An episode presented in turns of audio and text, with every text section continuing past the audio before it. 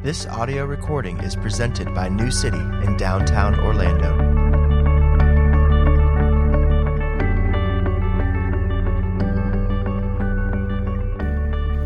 This morning's text comes from Luke chapter 10, verses 38 through 42. Now, as they went on their way, Jesus entered a village, and a woman named Martha welcomed him to, into her house. And she had a sister called Mary, who sat at the Lord's feet and listened to his teaching. But Martha was distracted with much serving, and she went up to him and said, Lord, do you not care that my sister has left me to serve alone? Tell her then to help me. But the Lord answered her, Martha, Martha, you are anxious and troubled about many things, but one thing is necessary. Mary has chosen the good portion, which will not be taken away from her. This is God's word. One thing that's true for us all in this room, whether we're exploring Christianity for the first time or been a Christian for decades, whether we consider ourselves religious or irreligious, whether whether we've been in this church for a while or not, is that we're inundated with opportunities to serve. This bloated menu of opportunities to love and serve, whether inside and outside the church, whether with our family or our friends, whether with our coworkers or disadvantage of our community, for a number of us, this has led to an overextension of serving or serving for the wrong reasons. And so you might ask, can we really serve too much or for the wrong reasons? A few years ago, I had coffee with a bunch of friends of mine. We hadn't seen each other in a long time. So we met up in a neutral city because we were scattered around the country. And it was great to get FaceTime and catch up. And my friend Drew launched into his latest dilemma. You see, he was living in a very urban environment. He wanted to give back to his community. He wanted to get connected to the, the youth of his city. So he loved the idea of mentoring a kid. So he chose to be a big brother in the Big Brother program. And on paper, he loved the idea. Find an inner city kid, be that male figure in his life. He loved movies like Coach Carter. You know, he couldn't wait to be like Samuel Jackson, some young man's life. To be that strong, loving, wise, encouraging voice, maybe shave his head. He would have been cool. But then reality set in. Drew wanted an extroverted athlete, and he got a large, awkward, clumsy, shy introvert without a shred of athletic ability. Drew was looking forward to bonding over Madden on PlayStation. Instead, he found himself trying to entertain a budding artist. Now, to Drew's credit, he tried to hang in there. He got some coaching, he got some help. He tried to figure out how to love this young man. But he was ready to pull the plug in six months, and he was letting us know that over Starbucks. Naturally, all the alarms went off around the table, and we all kind of launched in with our questions. They got progressively harder as the conversation went forward. Are you sure that you've given this relationship enough time? That was a nice question. This may not be the kid you wanted, but maybe this is the kid that Jesus wants for you. Let's, let's slow down a bit here. What's God trying to teach you through this young man? This is a really big deal. You've read the literature. Are you going to be yet again another male to abandon him, to reject him, to, to reinforce all that which is negative in his heart? So, why did you chose, choose to be a big brother? Was it for you or for the kid? Ouch. We felt that collective ouch when that question was asked. I didn't ask it, but we all felt that one, right? That question got him right between the eyes. He wasn't getting what he wanted out of the serving opportunity, so he was ready to pull the plug. Drew was serving himself and not the kid. When I think about Drew that morning, I see myself and I see so many of you. As human beings are created to serve, there's always opportunities to serve, more opportunities to serve than time, resources, and capacity permit for any of us. And a sign that God's grace is working in our lives is an increased desire to serve. And with that increased desire, increased action that goes along with it. Yet we have a tendency as human beings to misuse something beautiful like serving other human beings. We have a tendency to serve ourselves, and it looks like in what it looks like our sacrificial service to others. In short, we serve too much. This morning, we're going to look at two things briefly the problem of serving too much and the solution for serving too much. The problem and the solution. Let's start with the problem of serving too much. As we jump into this passage, look what happens. Verse 38. Now, as they went on their way, Jesus entered a village, and a woman named Martha welcomed him into her house. And as we know from the scriptures from Luke, Jesus was going from village to village, preaching the gospel of the kingdom of heaven and performing miraculous miracles and loving his neighbors all around him. And as he did that and came upon the city of Bethany, he just had to go visit and stay with Martha and Mary. These were two close friends of Jesus and substantial supporters of his ministry. Martha was clearly the homeowner from this passage the manager of this home, and it was her great joy to open her home to Jesus and his 12 disciples. This was clearly a great act of hospitality, and no small undertaking. Now, think about this for a second. When's the last time you invited 13 grown men into your home to feed them and provide them a place to stay? And how much advance time would you need for such an undertaking? And imagine if your husband came home and said, Hey, we're having 13 guys over for dinner. What would you be experiencing inside? Look at verse 39. And she had a sister called Mary who sat at the Lord's feet and listened to his teaching. So at some point, so at some point, the disciples scattered around the room. They got into listening mode, and Jesus got into teaching mode, and there was sweet Mary, the baby, the family, sitting at Jesus' feet, soaking it all in. And then verse 40, but Martha's distracted with much serving, and she went up to him and said, Lord, do you not care that my sister has left me to serve alone? Tell her to help me. Now, initially, Martha was excited to see Jesus and his merry band. She was excited to get him settled in her warm home. She was excited about her open floor plan, and she was excited about firing up the oven and preparing a meal for all 14 of them. And though the open space was conducive to her listening to Jesus, something happened. That serving took on a life of its own. Martha, as we can see from the passage, was distracted. On one hand, that's pretty understandable. Feeding 14 per people is not a joke. On the other hand, she crossed a line. Distracted is better translated worried or agitated or fussy. Now let's stop for a second.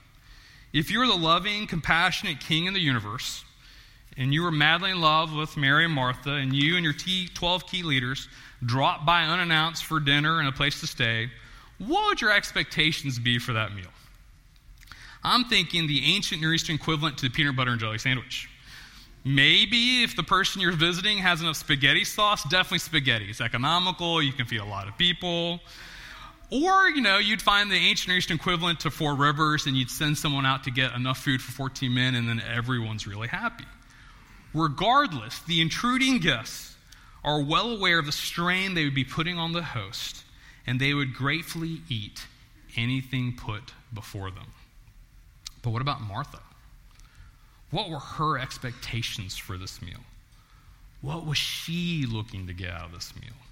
What were her desires and goals and needs for this meal? As we can see from the passage, Martha was distracted with much serving. Martha crossed the line. She went from joyfully serving her king to serving herself. Dinner went from a privilege to serve her master and her Lord to something she really needed. Just look at how worked up she gets. And she went up to him and said, Lord, do you not care that my sister has left me to serve alone? Tell her then to help me. Literally, Martha says, Is it not a concern? Is it not a care? I really don't think she realizes what she's doing at this moment because Martha is impugning the motives of Jesus. She's clearly looking at the data from one perspective. Left me could be better translated forsake. In, in essence, Martha's saying, Jesus, I'm all alone here. You don't seem to get how hard this is. My younger sister, you know, the baby family just sitting around looking at you, and I'm isolated over here. I'm doing some important stuff over here, and you need to get her to help me. Martha's concerned to engage the assistance of Jesus and her plans and not to learn from his. Now, the observations Jesus makes in verse 41 about Martha are very telling. Martha, you're anxious and troubled. Inwardly, Martha's anxious, or better translated, worried. Outwardly, Martha's troubled, or better translated, bothered and upset. It's obvious to everyone in the room how did poor Martha get here? How is it better for Mary to leave the feet of Jesus and help her? Why did this meal stop being about hospitality? Now, Martha was serving, serving to impress, serving to prove something, something serving to get some type of recognition. Martha was serving to build an identity for herself. Maybe that she was capable. Maybe she was a great cook. Maybe she was the hostess with the mostest. Martha was using this service opportunity to justify herself, to give herself worth and value and meaning. And her plan was not working. She was getting angry that it was not working. She began to worry and get anxious and troubled because her plan was not working. Her scheme to validate herself was in shambles, and it was taking her to bad places. Now, we can see from this passage, sin is a lot of things. But clearly, we can see that sin is doing good things for the wrong reasons. Sin is using serving others for our selfish end. Sin is using good things so that we don't have to need and depend upon Jesus. Martha never inquired from Jesus what he wanted. Martha was not in step with his leading. Martha was not underneath his word. Martha was not getting her satisfaction in him. Martha was disconnected from his grace and love. Martha was serving herself. Martha was experiencing the problem of serving too much. How often do you experience the problem of serving too much? I must confess that I'm tempted to serve too much every day. It's an inherent problem with following Jesus. When he enters your life and gives you his love and grace, you want to serve Jesus out of appreciation. As opportunities begin to emerge everywhere, you take advantage of them because it feels so good and right to serve, yet it's tempting to use that serving as a means to justify yourself. Let me give you examples from my life. When I was 17 a brand new follower of Jesus, when I went from Hindu and jock to radical follower of Jesus, I used serving as a prominent leader in the Fellowship of Christian Athletes to build an image that I'm a serious Christian. When I was 19 and a college student at the University of North Carolina, I used running my church's middle school ministry as a 19 year old to feel like I mattered and I was a great leader. When I was 21 and still a college student, I used serving as my chapter president at InterVarsity Christian Fellowship to feel like a man, a godly man. When I was 25 and on staff with that same church, and I used serving the college students entrusted to my care to feel like a great Christian. When I was 30 and starting a church from the ground up in my hometown, I used serving the precious little sheep that had been entrusted to me to validate myself, to prove that I was better than my peers. When I was 36 years old and coaching church planners in urban India, I used serving these brave, amazing men to prove that I was really special and unique. I'm 39, and I still use my service to the church to do everything I just previously mentioned.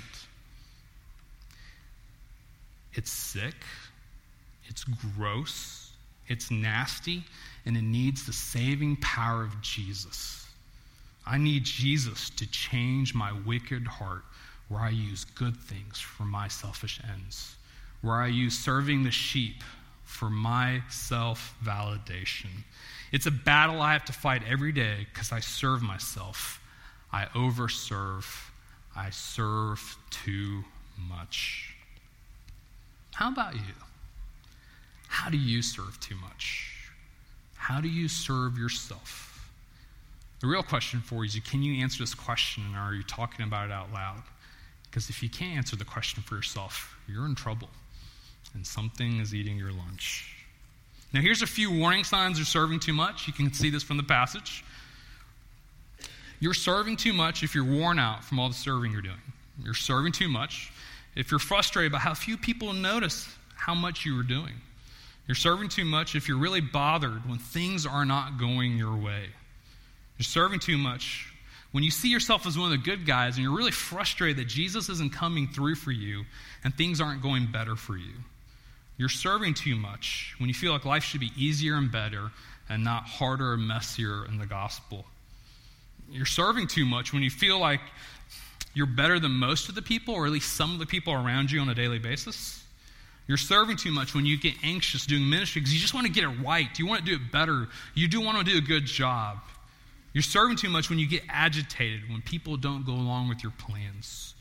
You're serving too much when you get frustrated that people are not helping you in the plans that you have.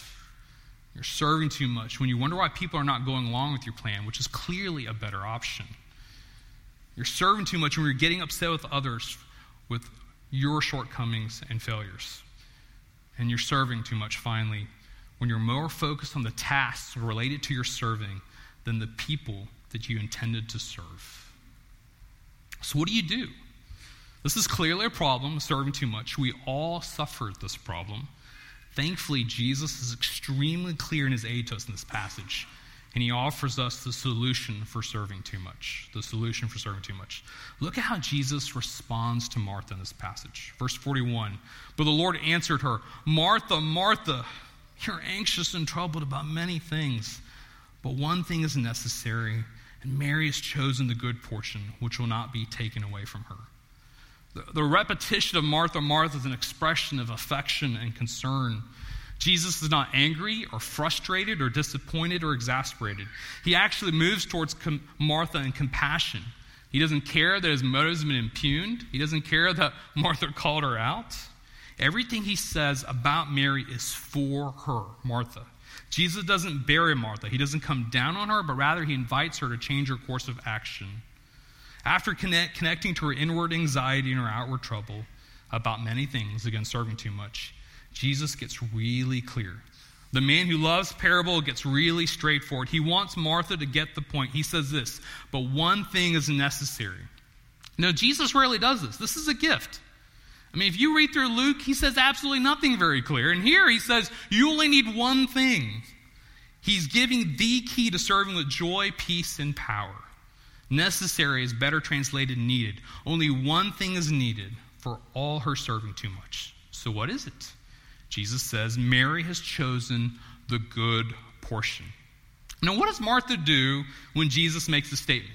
She goes from looking very agitatedly at Jesus to looking down at Mary. And what does Martha see? What is this good portion? Mary sitting at the feet of Jesus. Now, Luke, the author, wants all his readers thinking about Mary sitting at Jesus' feet. It's a theme he subtly works through his books, Luke and Acts. I mean, if you look at Acts 22, the end of his writing, Paul was educator trained at the feet of Gamaliel. To be at someone's feet is to be under their authority and protection and training and having their voice central in your life. But look at Luke 8. There's a man healed from a dramatic demon possession, and when he's in his right man, where else could he be but at the feet of Jesus? Again, Luke 8, prior to this passage, Jairus, a prominent ruler of a synagogue, is falling at the feet of Jesus for the sake of his dying daughter. Save her. Help me. Luke 17, a leper is falling at the feet of Jesus. Many lepers are healed, but only one comes back. And when he's healed, he gives thanks. Where? At the feet of Jesus. And how can we forget Luke 7? There's in the home of Simon the Pharisee, there's a woman who comes into Simon's house, and amongst all the religious feeling alienated, she's worshiping Jesus at his feet, lavishly, beautifully. Luke is making a strong point. There's no better place to be than the feet of Jesus. And Mary chosen the good portion is an interesting construction in the Greek. This construction can be used in the comparative, something's better, or the superlative, something is best. The NIV translated this construction as what is better. Martha, the good thing, the better thing, the best thing you can do is to choose what Mary has chosen. What has Mary chosen? Mary, who sat at the Lord's feet, listened to his teaching. Listened is to hear, to heed, to obey. It's continual listening. And teaching is simply the word here is logos the Word. What does it mean to continually hear and obey the words of Jesus at his feet? It's not this life of contemplation where you're an ascetic monk and you remove yourself from the world. No, there's a reason this story comes on the heels of the story of the Good Samaritan. Jesus is driving home a point. If you want to love lavishly like the Good Samaritan, if you want to love your neighbor with great joy and great sacrifice where you give everything for their good, you cannot learn to love extravagantly unless you learn to sit at Jesus' feet. Sitting at Jesus' feet is to submit to his authority and his power and control. Sitting at the feet of Jesus is to worship him and thank him for his unyielding and unending lavish love and mercy. Sitting at the feet of Jesus is to hide ourselves under his protection, his direction, his voice, and beautiful identity. Sitting at the feet of Jesus is to soak in his word and be saturated in his grace. Sitting at the feet of Jesus is to find our ultimate satisfaction in him. It's to learn and experience at the starting place of any act of service in his, his direction that comes through his word and by his spirit. Sitting at the feet of Jesus to see that God was crushed for all our sins on the cross, the crushing, the destruction that we deserve. Sitting at the feet of Jesus to see that God was resurrected from the grave and has victory over the sin and death that consumes us Sitting at the feet of Jesus is to see that God is the author and perfecter of our salvation, and the man who begun something in our soul and life will not, he will not rest until that work is finished. Sitting at the feet of Jesus, see that God, who is madly in love with us, will not relentlessly work in our lives until we are safely with Him in the new heavens and new earth. Jesus could not be more clear. The best place for any disciples to be at the feet of Jesus. It is our highest form of service to Him, and it's the starting place of life giving sacrificial service for Him. You see, sitting at the feet of Jesus, we see the one who freely chose to die for us to cancel the penalty of sin in our lives. We see the one who freely gave us his Holy Spirit with the Father to, to apply all the beautiful work of the cross in our life and to cancel the power of sin in our life and to wash away in a battle against the presence of sin in our life. Seeing at the feet of Jesus, we see the one who dresses us in his righteousness, his dignity, his worth, his beauty, his brilliance, and he gives it all to us freely and beautifully.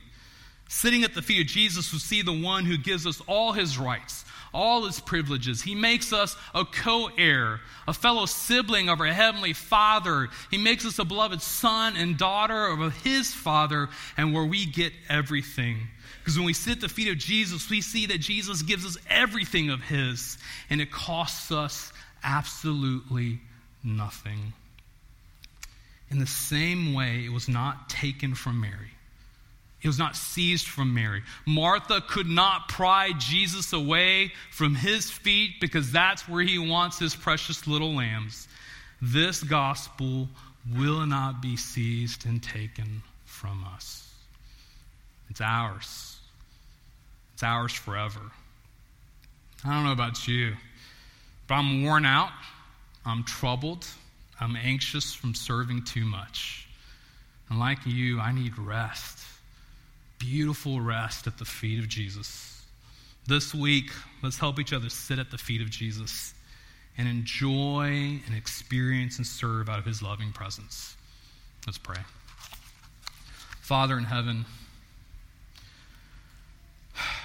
we know what it means to live out of anxiety and trouble, being agitated and fussy we know what it means to be serving too much and serving ourselves and using this world to validate ourselves. And Father, what we long to know more and more, deeper and increasingly, is what it means to sit at your feet. Father, would you give us the faith and the repentance and obedience to be like Mary and choose the better option? To choose to be underneath your word and protection and grace and hope and peace and Father, would you give us eyes to see Jesus as we sit at his feet, to see the one who loves us, the one who watches over us, the one who prays for us, the one who has made us righteous, the one who will make us whole, the one who will share his glory with us. That we may have our home there, that we might find our refuge there, that we might praise his love, that we might actually value his love better than life itself, and find ourselves under the protection of his wings. Father, we beg you to do this for us that we may have your peace and your power and your joy and your glory that comes with your kingdom, and that we might live out of that and serve this broken world. We pray this in your blessed name, Jesus.